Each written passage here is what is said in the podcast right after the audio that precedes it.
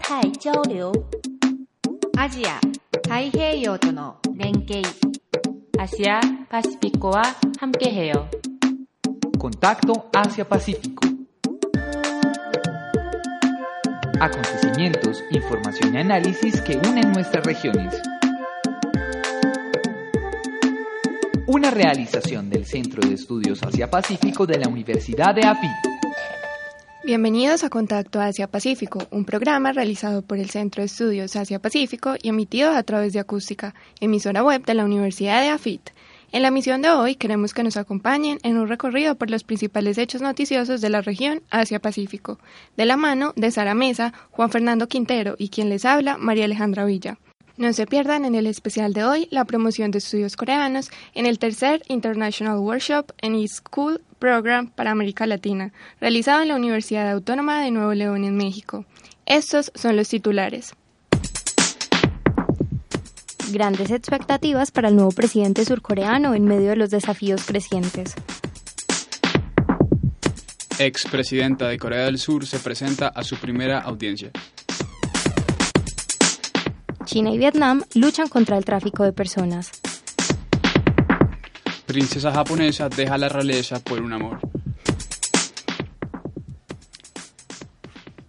En Corea del Sur,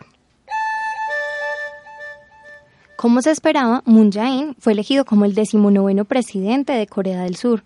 Durante su campaña aumentó considerablemente su popularidad entre la población joven y finalizó con una contundente victoria. Los anhelos de Corea del Sur por el cambio se habían expresado a través de las demostraciones, como el famoso movimiento de las velas, exigiendo la destitución de su antigua presidenta. También se reflejó en la mayor participación electoral en dos décadas, con un 77,2%. Pocas horas después de su victoria decisiva, Moon comenzó con su periodo de cinco años sin la práctica habitual de un equipo de transición. Por otra parte, asumió el cargo durante tiempos turbulentos, tanto en el ámbito nacional como internacional. Por una parte, Moon se enfrenta a importantes desafíos sociales y económicos en el país, los altos niveles de desempleo juvenil, desigualdad de ingresos, entre otros. Al respecto, Moon asumió su reto, estableciendo inmediatamente un comité de creación de empleo y se prometió crear 810.000 empleos en el sector público. El nuevo presidente también enfrenta enormes áreas de seguridad nacional.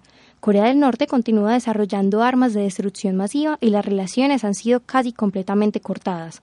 Como ha demostrado la controversia sobre el despliegue de THAAD, Corea del Sur sigue atrapada en medio de una lucha hegemónica entre Estados Unidos y China.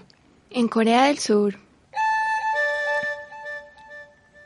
La expresidenta de Corea del Sur, Park Geun-hye, compareció el 23 de mayo ante un tribunal de Seúl para su primera audiencia por un conjunto de acusaciones de corrupción. En su juicio, se le acusó de 18 cargos criminales, incluyendo soborno, abuso de poder, extorsión y la fuga de secretos de gobierno. Por otro lado, la confidente de la expresidenta surcoreana, la señora Choi Soon-sil, continúa bajo custodia y se presentó a comparecer ante la corte el mismo día, junto con el presidente del grupo Lote. Si es condenada por el cargo de soborno, Park enfrentará por lo menos 10 años de prisión. en China y Vietnam. China y Vietnam ampliarán el intercambio de información y las investigaciones de casos en la lucha contra el tráfico ilícito de mujeres transfronterizas. Así lo expresó un alto funcionario del Ministerio de Seguridad Pública, añadiendo que ambos países continúan con los esfuerzos para eliminar la trata de personas, que tiene su origen en las desigualdades económicas y sociales.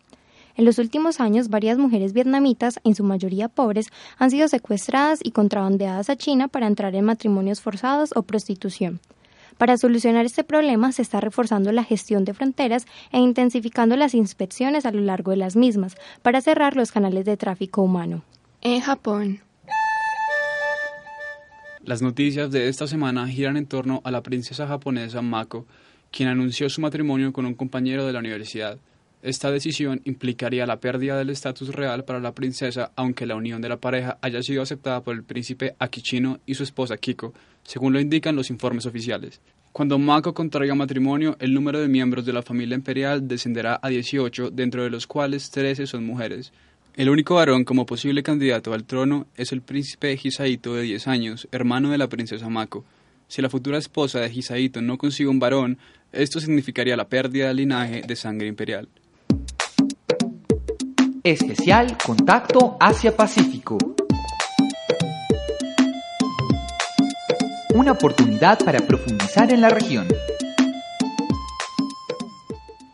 El Centro de Estudios Asia-Pacífico de la Universidad de AFIT, como miembro del E-School Program for Latin America, participó en el tercer workshop de este programa de promoción de estudios coreanos, llevado a cabo entre el 16 y 19 de mayo de 2017 en México.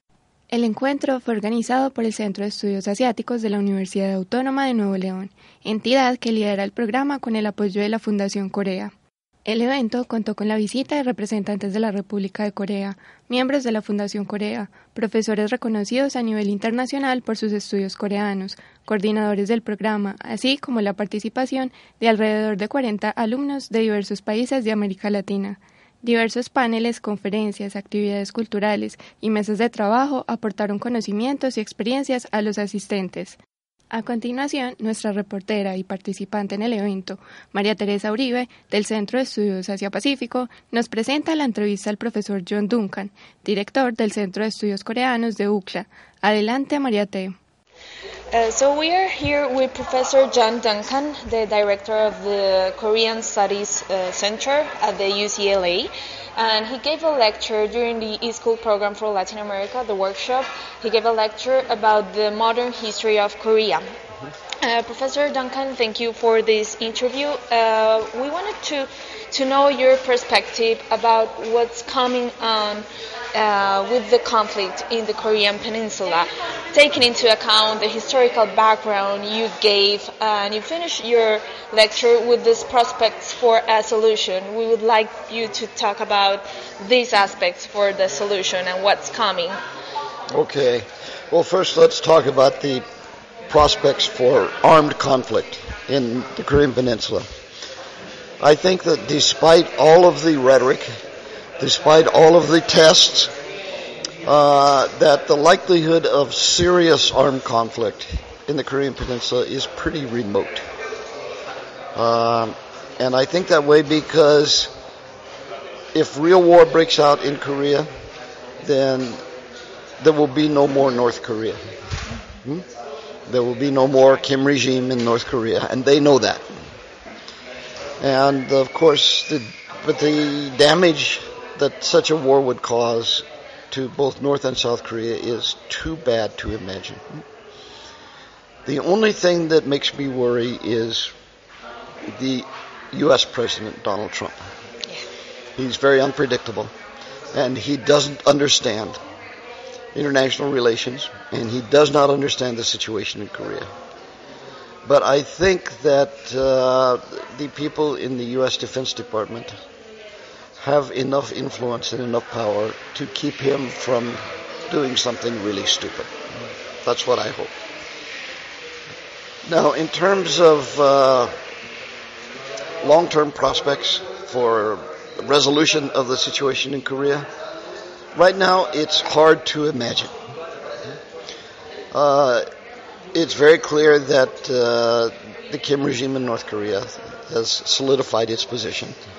And uh, it does not intend to give up. It's not going to let itself go the way of East Germany in 1990, right?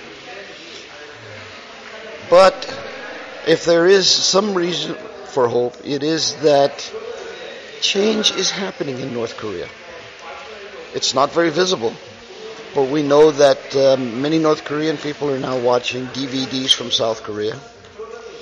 We know that uh, many North Korean people are writing letters to their relatives outside of Korea, to relatives in the United States and Canada and Australia and places like that. And they are getting information about the outside world that they couldn't get before. And so I think that the ordinary people of North Korea are beginning to understand much more about the, the rest of the world than they did, say, 20 years ago. And I think some of them are becoming very skeptical of the regime's propaganda.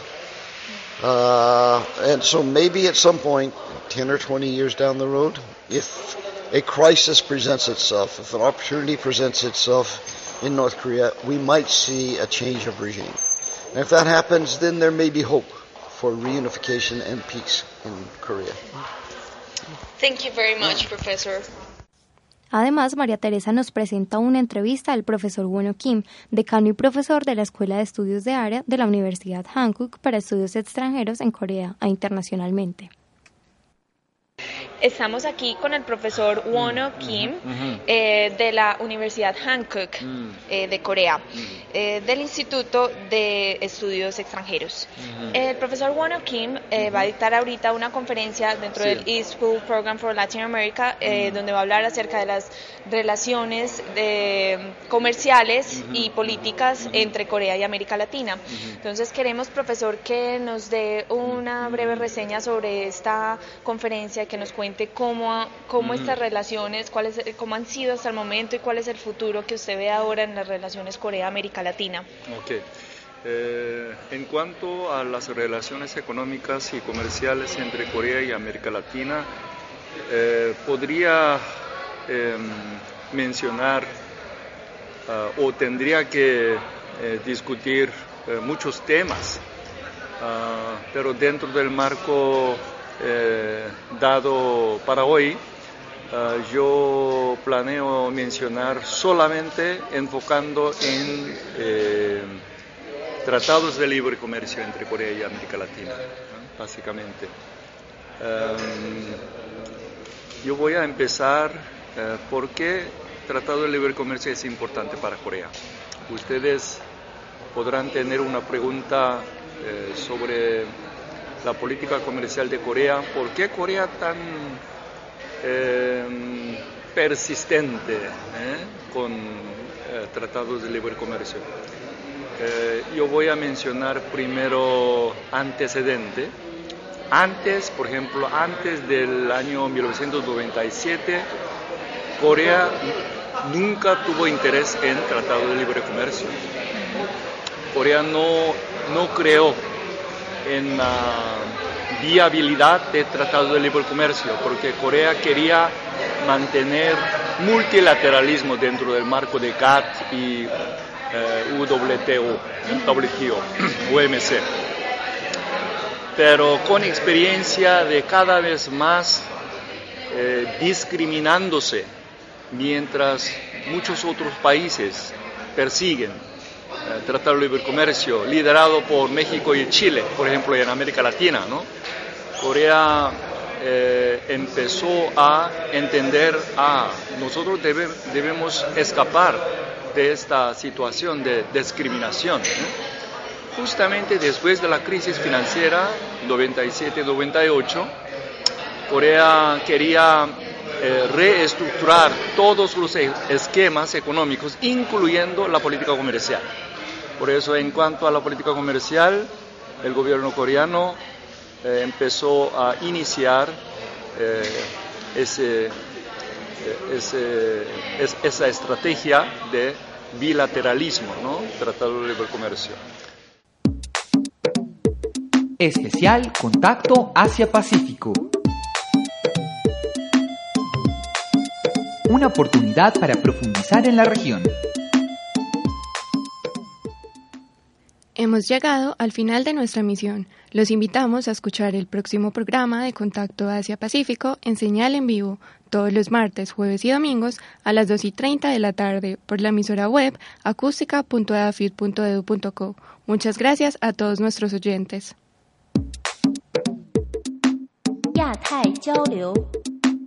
Asia 太平洋との連携アシアパシフィコは 함께해요. Contacto Asia-Pacífico.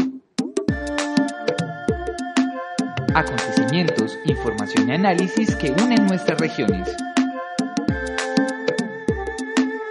Una realización del Centro de Estudios Asia-Pacífico de la Universidad de AFIT.